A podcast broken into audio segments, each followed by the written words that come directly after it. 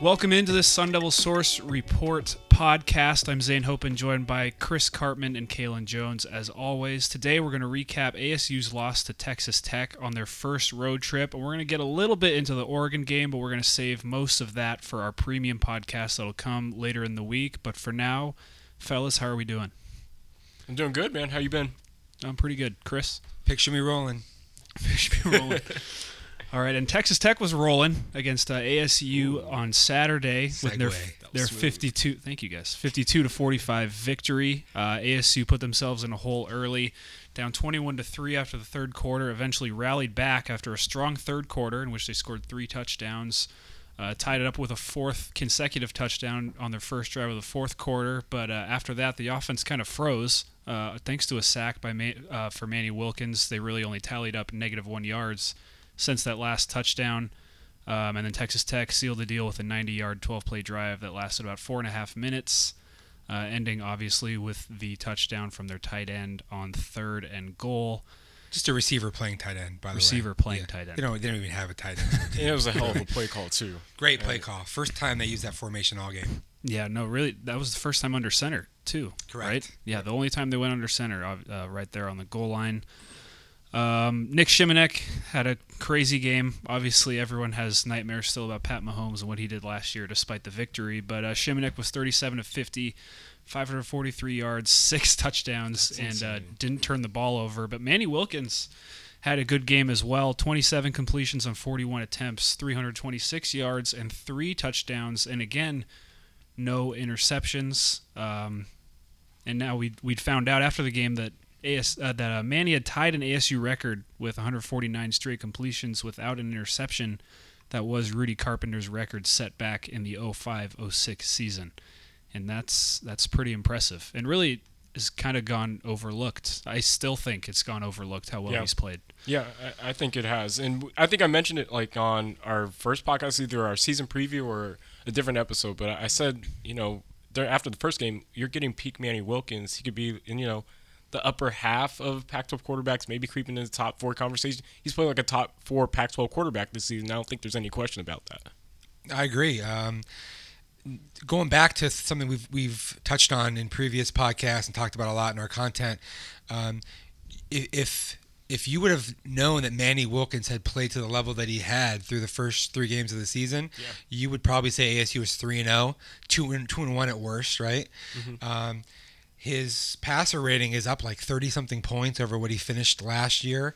Um, he's right there. Um, he's probably not, you know, the top of the food chain in the Pac-12, but he's he's solidly in that next tier as a quarterback. Mm-hmm. Uh, most important thing is is Todd Graham always talks about we want to take care of the football. We don't we don't want to turn it over, have jeopardy throws, make bad decisions.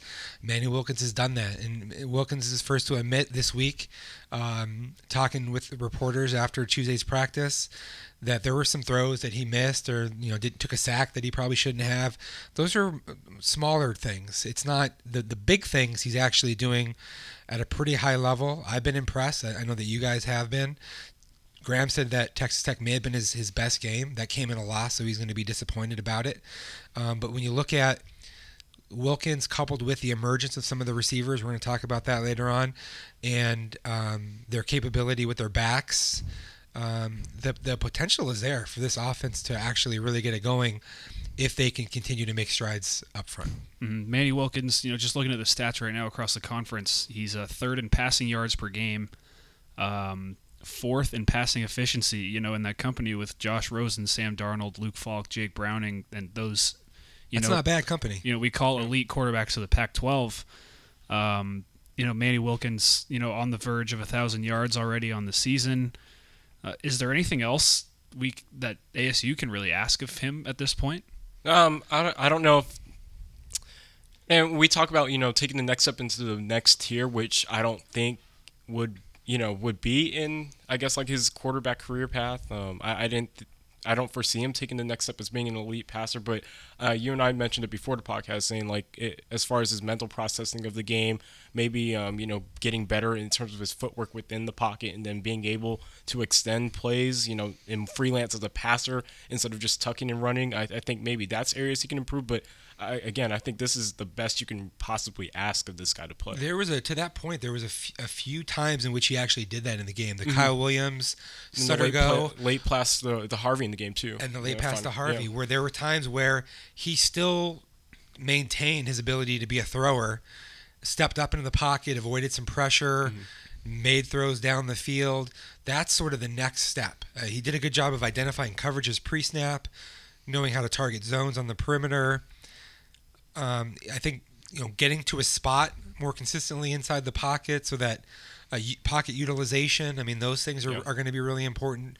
Uh, and then continuing to to improve his processing of getting from one to three to a check down. Um, that those are areas where he's always sort of not been as as as good as some of these elite players are probably. Um, and situational feel and knowledge, but I would say that to this point, he's certainly exceeded the expectations that we have.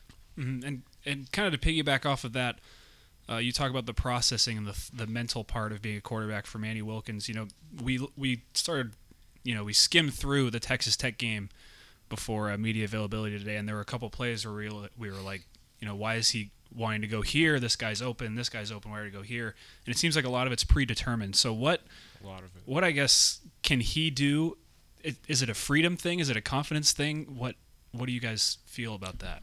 I think it's his first year within this offensive scheme, so I I think it's you know it- it's going to come with the territory that he he eases into feeling the most comfortable within the system and maybe being willing to take more chances. But I, I I think it is more so on you know the coaches at this point as far as you know willing, being willing to let him have an extended leash. I think he's shown that he's been you know careful with the football. He hasn't put the ball in jeopardy much too often throughout the year, and you know I, I- think maybe that is the next step in his maturation as a quarterback. But uh, it- it's really up to the coaches to determine that. I think that it, I think it's the it's the chess match of a quarterback. It's basically chess on the field.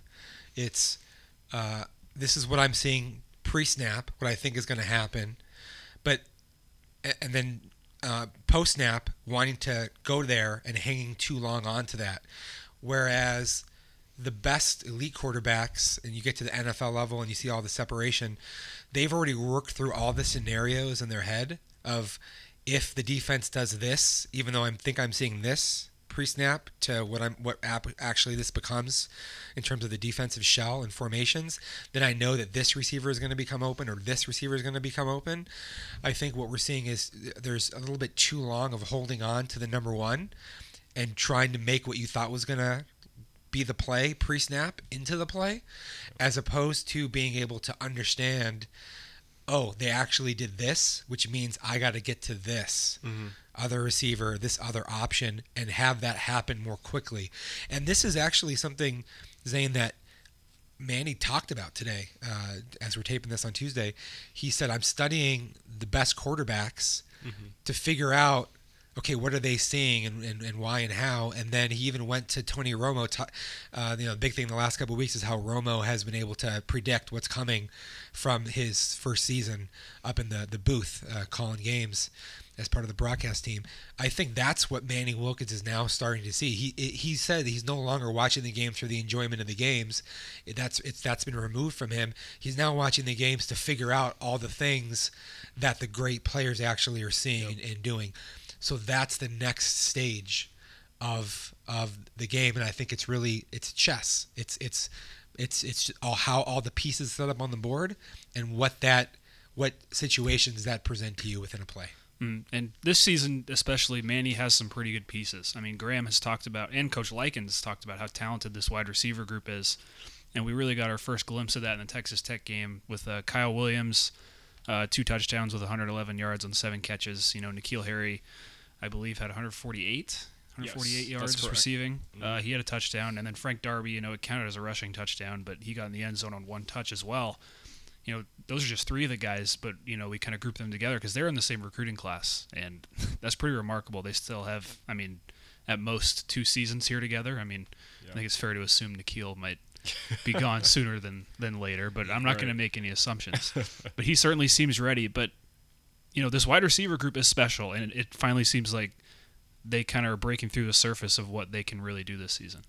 Yeah, it really looks like they are. And, you know, that like you mentioned, Zane, that was a talking point during the offseason as far as being a strength of this team. And what's weird is that we really thought this would be more of a supplemental piece, you know, to ASU's running game. Uh, we assumed that ASU would be a, you know, primarily, you know, run first and then really play action passes. Todd Graham has mentioned over and over again is his offensive philosophy. But just the fact that the in the absence of their running game, they've been able to hang in games and really – you know, have an explosive type of offense despite not having a running game because of what their passing game has been able to do. And sure, you can credit that to Manny Wilkins' growth because we're not going to deny he hasn't grown at all, but he definitely uh, is helped and aided by having such a wealth of weapons around him. Here's what I really took away from this last game in this respect. So John Humphrey goes out. He's hurt. He can't play. Uh, clearly, he and N'Keal Harry were one and two with their top receivers right. in some order uh, Kyle Williams in the first couple games, they're using him on jet sweeps, uh, you know, quick bubbles, things that don't necessarily require you to run the most intricate or precise routes, releasing down the football field. Then we come to this game, they kick him to the outside because John Humphrey can't play. Uh, depth chart to start the season had Ryan Newsome ahead of John Humphrey. Remember that mm-hmm. by ASU? We were like kind of surprised by that. Didn't make sense.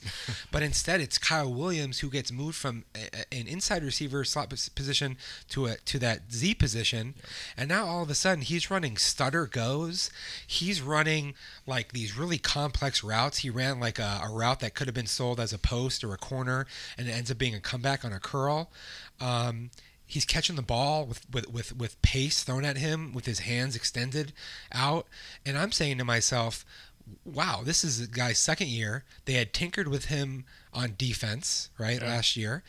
Um, he's athletic. He's got some speed. He's quick. He's smart. He may be their best blocker. I would say their best perimeter blocker as a receiver. Um, and now all of a sudden he shows that he has this additional capability as a route runner, my gosh, uh, Kyle Williams is about to be a star player at ASU. That's the way I, f- I feel about him coming after this game. And sure, you could say, well, Texas Tech's defense is not very good. They're bad. Right. Okay, that's true. He still ran those routes and still made those plays. Mm-hmm. And for just being your second year and the way that they've tinkered with you and the the changing of uh, one wide receivers coach to another and all the other external variables that he's had to deal with, I was very impressed. Now imagine what happens knowing that you have this capability with Kyle Williams, knowing what you have with N'Keal Harry, and then let's say you get John Humphrey back in a week or two. Yeah.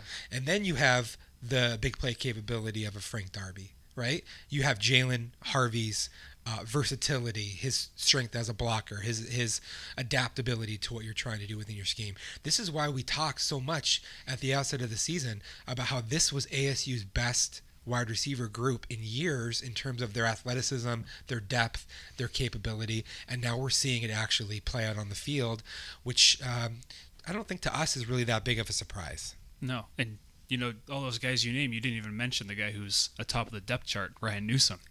Yeah, which is crazy, right? Because he, everyone they they they talked about him like he was going to be, you know, a, a, a key cog. And did he have any catches in that game? No, he was just out there returning uh, punts. Yeah, yeah, returning punts, and he had. Looked he had, good. Yeah, he, he, he, looked good. Yeah. But you know, he had the the what do you have a hamstring or quad injury or whatever it was yeah, start the, the season. So he was unfortunate in, in terms of the start. But they but to their overall unit, it doesn't really affected them. In the past, you lose John Humphrey, caliber player. Yeah, and that, that there and, goes your receiving core. And you're now in the mm. world of hurt. Didn't happen in this game, and that and and N'Keal Harry, yeah, the dude's a grown ass man. I mean, come on, like, like you throw up 50-50 balls is like 90-10 balls yeah, for him. No, Manny, Manny said 100 0. Yeah, 100 0. yeah, I mean, maybe that's a little bit of an exaggeration, but but yeah, um, out that I mean, yeah, it's okay. Texas Tech, you got to put it in perspective.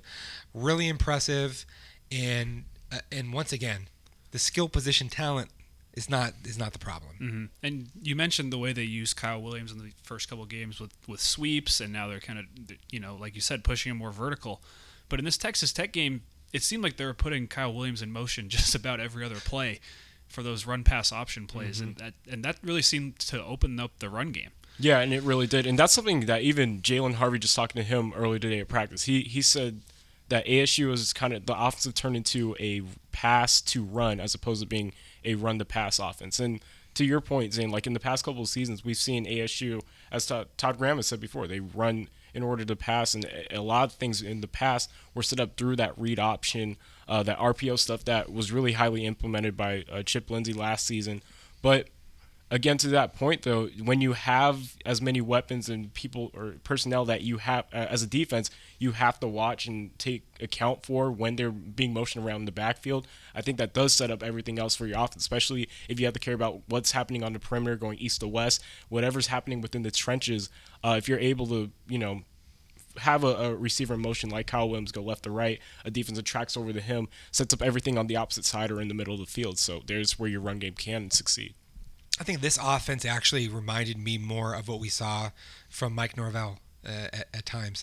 The the uh, Gus Malzahn offense is, from a run play standpoint, you run a lot of power uh, and then when defenses bring an extra defender in the box, that power turns into buck sweep on the perimeter with the, the, the pulling out of players. Now, they didn't really get into the buck sweep because they didn't really have to, although I would say that they probably should have considered that at some point in time where you where you, some of those runs instead of being inside uh, man runs became more outside on the perimeter and be able to get the, get their backs more in, into space. That's sort of the next uh, evolution of it. But I thought this was a developmental game in in a standpoint of even though Texas Tech is, is bad at defending the run, and, and even though ASU didn't have necessarily the highest run per per carry uh, average, and there were still some struggles, it it it it gave them. Uh, a mid-level launching point to go from here to yep. the next place in their run game. So they did really build off of that. The motions they, they tell you if, if the opponent's in man or zone, and then that gives you additional clues and keys. The touchdown into N'Keal Harry, um, they motion Kyle Williams to trips. Bunch set becomes a triangle concept. Two guys go with, with Harvey. Nobody goes with Harry, and he's he's free. Wilkins spots it right away, and that's a touchdown. Um, Wilkins finally like looking more in the zone read keeper stuff the way that you probably used Taylor Kelly a couple years ago. Um, I think some of those things they just got lost in the wash a little bit with the with Chip Lindsey's offense in just in translation last year, and the the lack of continuity um, of offensive coordinators and, and schemes and styles. I think that's kind of hurt them to some degree last year and then and then a little bit into this year, but um, there w- there was progress. And Kalen was first to point out that Demario Richard looked a lot more spry on the field yeah, in that game, which I completely agree with when I saw him, him, him put that up on Twitter. The 2015 version of Demario, lighter, yeah. Yeah. quicker legged. Um, all that stuff was, was was there. They just weren't able to fully take advantage of that. But that is something else that sort of bodes well for them moving forward. And then Kalen Ballage, two or three occasions where first contact doesn't take him down, including short yardage to gain situations, goal line situations that where he gets down conversion or whatever it was out the Sparky formation. Yes, he gets the extra. Yeah. The one on the goal line, he gets a little bit extra. So there's some little things that you could grasp onto as the examples of something that are progress. Mm-hmm. You know, obviously a lot of progress in the offense, but um, I don't know if you could say the same about the defense. I mean, obviously Texas Tech, an explosive offense, 52 points is no fluke. They do that to virtually everyone.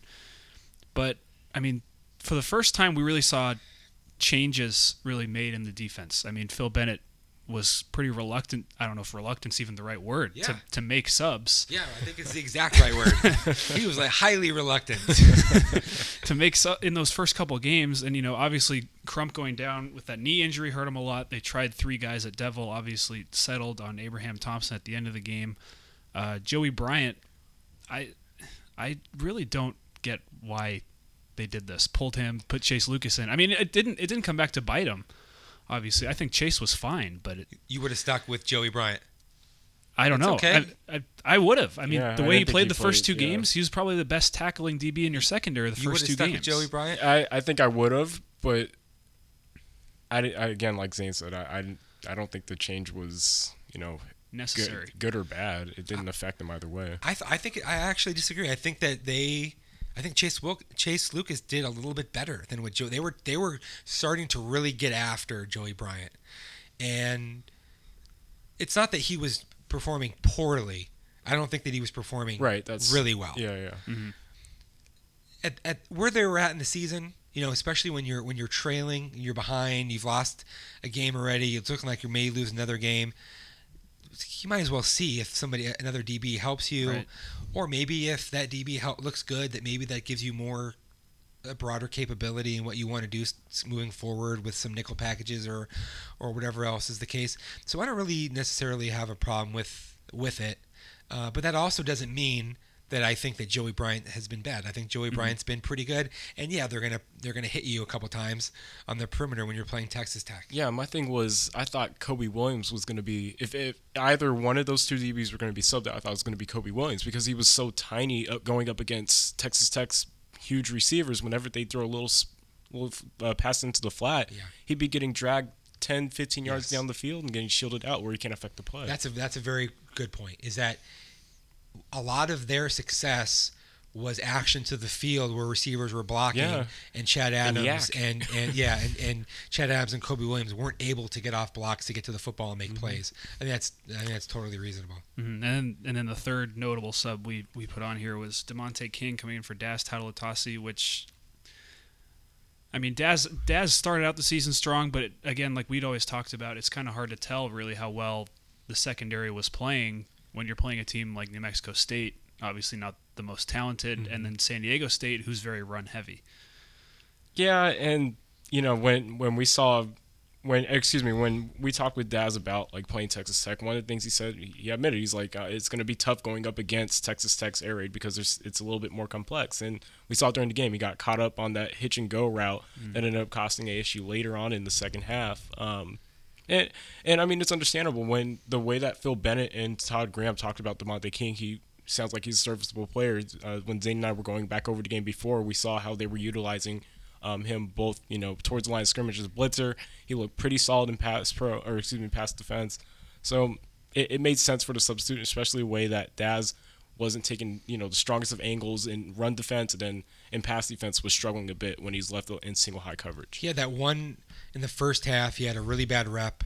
Speaking of uh, Tautalatasi here, he had that one really bad rep where he was tentative, trying to bring the the, the, the guy with the ball down in space. He was retreating, and then uh, that that that that was bad. Then he had the. Um, uh, was it Tautalatasi or Rhodes who stumbled in like an and one mixtape play? Yeah, it was Rhodes. It was Rhodes. Yeah, sorry, uh, sorry, but uh, I think Rhodes played you know reasonably well. Other than that, but then Tautalatasi was in cover three. He gave, he gives up the, the the hitch and go, like you said, that was a touchdown when he can't get beat vertically.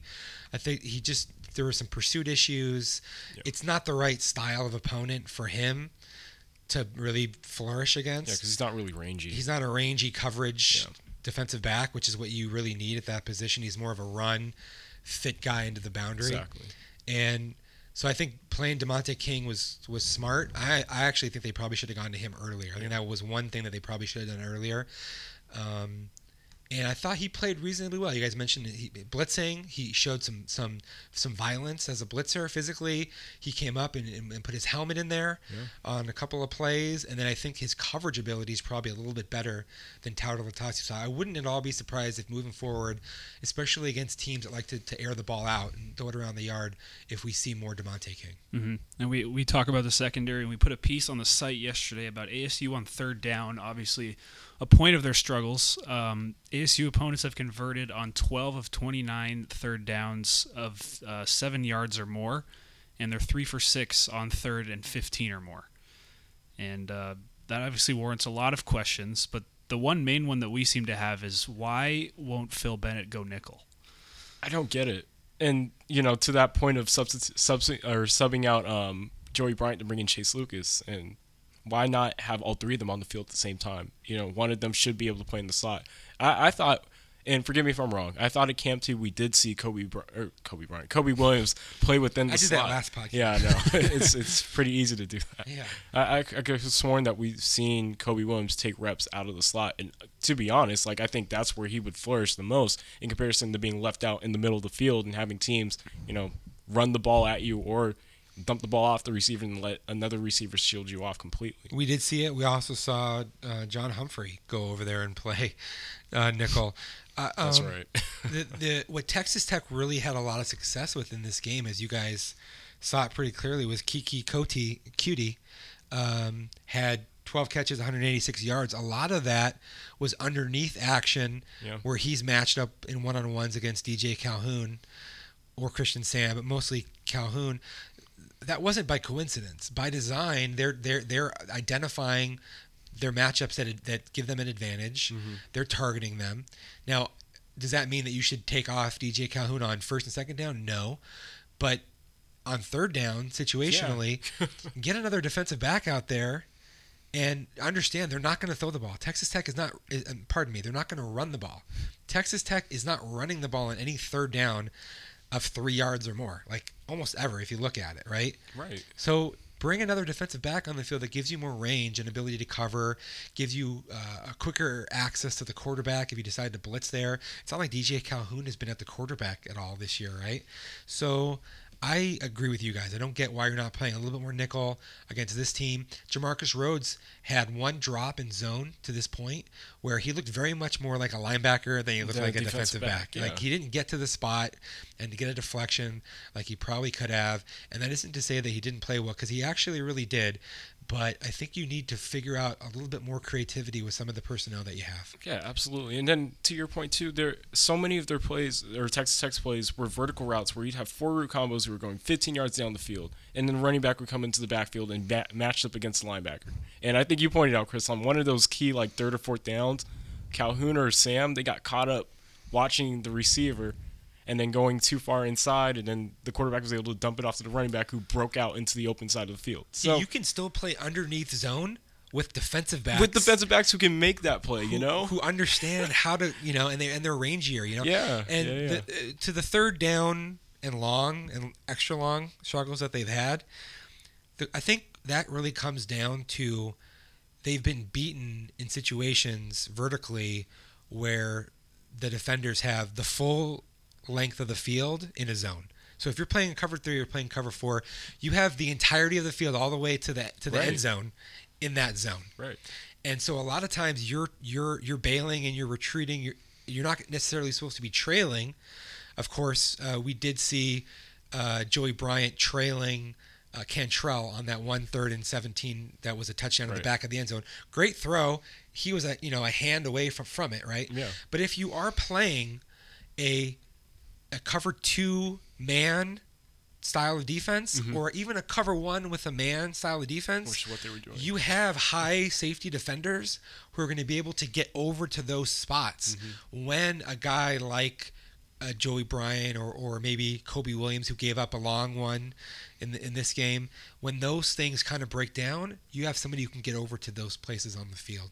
ASU hasn't played any of these really s- single high center field zones or the two or the two man where you're playing man coverage and you have two guys who are able to close off the width of the field in those third and long situations. And there there were some instances in this game and e- and even against San Diego State where that was very a very appropriate type of coverage and not one that's the extra challenging to install and implement and and they didn't do that and I think that that's causing them some of their problems with an inability to get off the field. So, I guess going back to the nickel question, can you guys think of any reason why they wouldn't at this point? They just don't trust them. Uh, uh, they said that back in spring, or excuse me, not spring, but Camp T. That's why they tried out John Humphrey at nickel cornerback. And Todd Graham said it, it was a possibility that they actually rolled that out during the regular season. Um, I, I haven't seen them go into it. They haven't practiced it in front of us, so it doesn't surprise me. They said it then, and then they reaffirmed it after San Diego State. I asked Phil Bennett in his weekly press conference about the the the game deciding play where they had third and extra long. Christian Sam comes off the back, they throw the the, the pass to the back, and he runs into the end zone. I asked about you know playing an extra defensive back. He said, "Well, you want to have your best players on the field." Well, your best your best eleven players on the field are not necessarily your best eleven players in third and fourteen Yeah. or third and seventeen. Situational football. And I think that I think that they aren't making the best decisions consistently uh, in those situations, and that's why three of six on third and 15 or longer, and one of the worst overall third down percentages um, in the country in FBS. Now, y- you have to contextualize that by saying that I actually think that they're doing better than last year defensively in terms of their structure and what they're trying to do on first and second downs, and it's not as crazy manic blitzing all the time. Um, but it, it, it literally five, six plays in which they get off the field on third and long or extra long better Yeah. than they have been in the last two games, totally changes two games. Yeah. They probably are Two three and and. Yeah, three and oh. Five or six plays, Yeah. right? Yeah. And and so so that's why it at least has to be a discussion point, and that's and that's what we're talking about here. Mm. And it's like every day in practice, we're seeing DJ Calhoun off to the side during during the punt team period with Coach Bennett, and it's usually Kobe Williams just working on drop zone coverages, and it it really seems like they're persistent to not go nickel. You you talk about them projecting their lack of comfort with something or an acknowledgement of what we actually need to work on. It's okay, DJ. Today we're going to work on your drops again Yeah. by yourself in, in in these one-on-ones with Phil Bennett, like you know, as your personal tutor. It's because they know that that's a challenge that they have to deal with.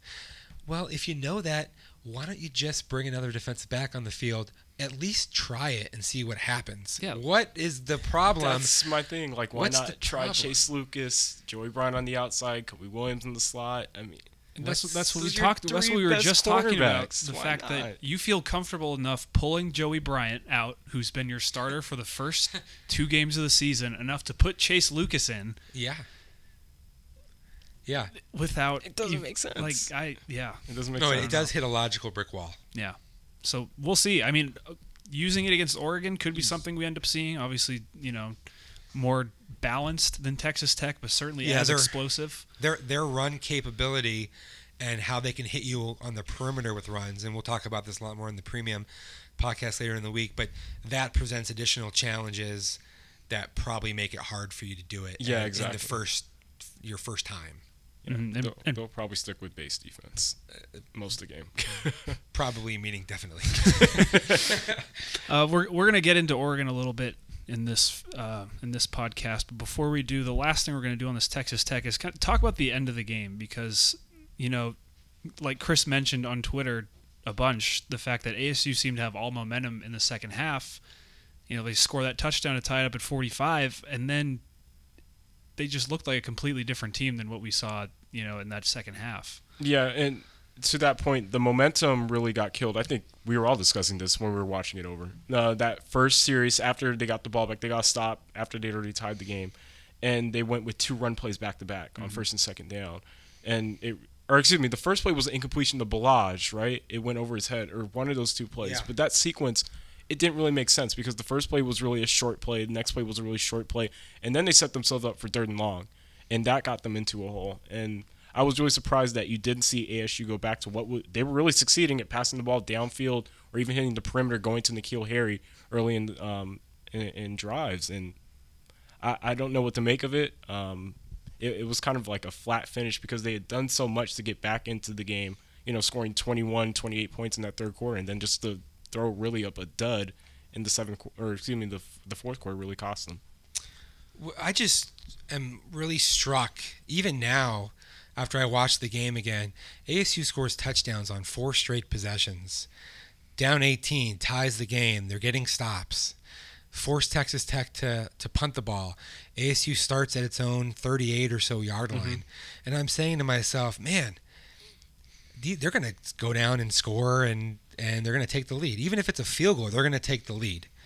And then I was just really surprised to not see that happen, right? And going through this, first and 10, they get a, a zone blocking inside. Demario Richard runs for five yards. Second and three, uh, they get it stuffed up.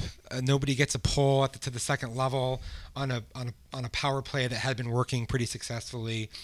Um, but then then they're in a, a a third and three situation, and I think this is where Manny Wilkins made a, a big mistake in the game. And he played a great game, but still in clutch key situations, you this got was to out the timeout, right? you got yes. Yeah. Mm-hmm. They they they have a trips formation. They wanted a they wanted a bubble action to Harry on the perimeter. Wilkins looks there right away, doesn't throw it even though it's there. I think it was designed for him to fake it there. Because it, I think it was a decoy. I think it was. They were trying to then slip Kalen yeah. Ballage on the right side on Well, that wheel. I don't. That may be true, Mhm. but but but but is that the right situation for that on Yeah, a I third didn't and think three? The play call was good. The ball is at the ASU 48, Right. right? ASU's already gone for it on fourth down on multiple times in this game, including from the, its own territory. Yeah. Right? You have to have the mindset here of th- third and three. This is Texas Tech. We need to run two high percentage plays that get us a first down and keep the chains moving. And then we're 10, 15 yards away from, from field, Right. range, field goal range with Brandon Ruiz. But they didn't. They tried something that was, if they tried it, something that, like you saying, which is very possible, Right. where they were d- designed to make it uh, look like they were going to throw, Like throw the bubble, and then they Yeah. didn't. Um, that's too low percentage. And Exactly. their D tackle made a really nice play to hang with Ballage and be disruptive, disruptive on that play. But man, the play call in that scenario, I don't think is, is very good unless Manny Wilkins just made a mistake when he really did have the ability to go to Harry, in which case he, should have. So somewhere in there, it, it was a mistake. Then ASU, you know, it's four and three. They punt down to the, the 10 yard line. You have to think at that point, I, I think it's reasonable to punt there because they've already had a bunch of stops in the second half. You have to think you're going to be able to do that. They don't get a stop. Texas Tech goes 90 yards, as you referenced earlier, Zane, takes a lead, and that puts ASU in a really bad situation with just a minute and 55 left on its final drive. Mhm. And that Texas Tech drive, you know, like we talked about, was really looked too easy for them. And that The last that- one? yeah, the 90 yard Yeah. drive. Yeah, well, they there was only one there's only one real place in there where ASU had a great chance at a stop. It was a third and eight situation. This is where they rushed three. Kalen mentioned it earlier in the podcast. ASU rushes three. Todd Graham in this situation, by the way, he's bringing six. He's like, I'm not I'm not going to sit back and let you Yeah. dictate to me. Yeah, he's going to be aggressive. Sh- Shimonek held the ball for about five seconds on this play because the Russian three, nobody gets there. You wouldn't expect them to. ASU's in an underneath zone with Calhoun and Sam, but they get too bunched because of one receiver occupying them, mm-hmm. which opens a passing lane for where Shimonek goes with the football. If if if Christian Sam is is literally a yard over more, he probably gets his hand on the Yeah. ball or it's not even thrown there situationally. They complete that and then they go uh, first and 10, second and 9. Uh, they get the interference call with, with, with Chad Adams, which I thought was kind of a borderline play. His left hand was on him, but you know I don't know if you call that in that situation. And then that turns into a, a back shoulder fade to Cantrell against Lucas, where the ball is really well located. Yeah. Cantrell was successful all game about that. Then ASU's defense is starting to look tired. It's a long drive. They've been on the field a lot. Stockton runs for eight yards. Uh, then they run this bubble to to to, Co- to Coutee. Uh, Rhodes can't get off the block again. They're probably tired. Then eventually you get it set up for that third and goal from the three that they punch in uh, for what proves to be the game-winning touchdown. Just um, ASU had that momentum. I think it's a big it's a big thing in games, and they weren't able to really capitalize and, and punch it home when they had that, and then they couldn't get a stop. And in, in that scenario, you really don't deserve the game. I said in my preview that I thought Texas Tech would win the game on a touchdown drive at the end. Uh, it didn't exactly happen like a, like a, like at the end end, but nonetheless, it was basically that that sort of scenario where they scored and then uh, ASU Yeah. couldn't do anything at the very end. And as I also said in the, in our game story, just how foreboding or ominous is it as a sign that literally as soon as Texas Tech scores the ball to take the lead, it just starts raining. You know, like you could have rained any time in that game. It didn't rain at all once after the you know they had the one hour delay, and then it starts raining as soon as ASU has to make its final drive. And I'm just like, yeah, you know, you know, The heavens are saying that. there's that's there's a wrap. you know there's just you know who knows, but there's something there. The football gods. Football As some like to say. That's the way to do it, man. But uh, ASU will now look to bounce back, opening up Pac 12 play this week against Oregon. A new look Oregon, but also at the same time, kind of not a new look Oregon. 3 0 with wins over Nebraska, uh, Wyoming, and Southern Utah. They're averaging 56 points per game with their quarterback Justin Herbert and their new head coach Willie Taggart. But uh, Chris, like you've talked about their revamped defense with uh, Colorado's former defensive coordinator Jim Leavitt with that defense you loved so much last year. Yeah, I was. I fully geeked out on Colorado last year. um, at our podcast before Pac-12 play started last year uh, with Kerry Crowley, uh, we said that Colorado would be a, a, a sleeper to win the Pac-12 South, and a lot of people were like, "What are you smoking?" Like. The Colorado's never done anything in the Pac-12 South. That was a really good team because they had a veteran offense, well coached, quarterback knew what he was doing, and Jim Leavitt is a stud football coach. What did Todd Graham call him this week? Just a ball a coach. ball coach, just a yeah. ball coach. And I, I don't. He's. I don't know if you know what that means. As if there's like an actual definition for what it means, right? That's a high praise though. Like in any sport, if they Yeah. just say he's a player or he's you Yeah, know, he's like the a ball coach, yeah, Yeah, he's a whatever- dude. Whatever it that's- That's high praise. so they they are extremely good structurally. The whole reason that Mark Helfrich got fired at Oregon, two years after they go to the national championship game, and that's a quite a plummet of for that to happen to you, is their their defense was an abomination. They, three years in a row, two years in a row, they three years in a row they get really worse. The last two years it goes for, to be like one of the worst defenses in the country. Structurally, it's not even sound. Uh, and even though they were still scoring points with a true freshman quarterback, four redshirt freshman offensive linemen, those guys are now a year older, a year better. They're actually quite good, but man, a lot of problems. So now they're they're a lot better on defense. They're maturing on offense, right? And it's not in, in that respect, it shouldn't necessarily be a surprise that they've had this sort of rapid intensification back to being a good program. They always had good talent. It's not like the good talent just disappeared. They went through a spurt where they were kind of younger than they should have been, but they still were getting players, and now Yeah. they're really good again. And that's that. All, you put all that, uh, and ASU struggles in a blender, and, and and the Ducks are a 14 and a half point favorite at Sun Devil Stadium, which is a lot of points for ASU to be giving up. Yeah, it'll be interesting. I, I think just watching Oregon and the few times that we we've seen them, they start fast, and you know it, it's going to be interesting to see whether ASU is going to be able to weather the storm the same way they've been able to do it with other teams so far. They haven't been able to. eh, They haven't been matched with the type of team that they're going to be facing. So it'll be interesting. Obviously, we'll get more into it in our premium podcast this week. But just before we finish up here, what's one thing you're going to be looking for for ASU in this matchup against Oregon? Um, again, like the the slow slow start fast for Oregon. If ASU can keep up, um, uh, that's the one thing I'm really watching for. The other thing I'm I'm paying attention to is whether Manny Wilkins can post better numbers than Wyoming's Josh Allen. Uh, I think that's something interesting because people were caping for him being a top ten pick, and I mean Manny Wilkins has played well so far this year, so we'll see if he can continue that against a, a pretty talented defense. I would say stability on the offensive line, and especially handling um, more intricate pressures, which which Jim Leavitt will bring. He'll bring uh, uh, nickel uh, blitzes on third downs. That that that that could be a problem. In in uh, establishing a run game, and then on the other side of the football, it's uh, it's matchups. It's it's how does ASU's linebackers handle uh, defending what they have to uh, in this game. Uh, and there's really so many other things, but we'll, uh, we'll obviously get into all that on the premium side. Mm, And again, like Chris just said, and I've mentioned before, more analytical dive into the Oregon matchup against ASU that'll come this weekend on our premium podcast. But uh, that'll do it for us here. Thanks for listening. And uh, again, listen later on the week. Thanks for watching, listening, listening, watching, listening.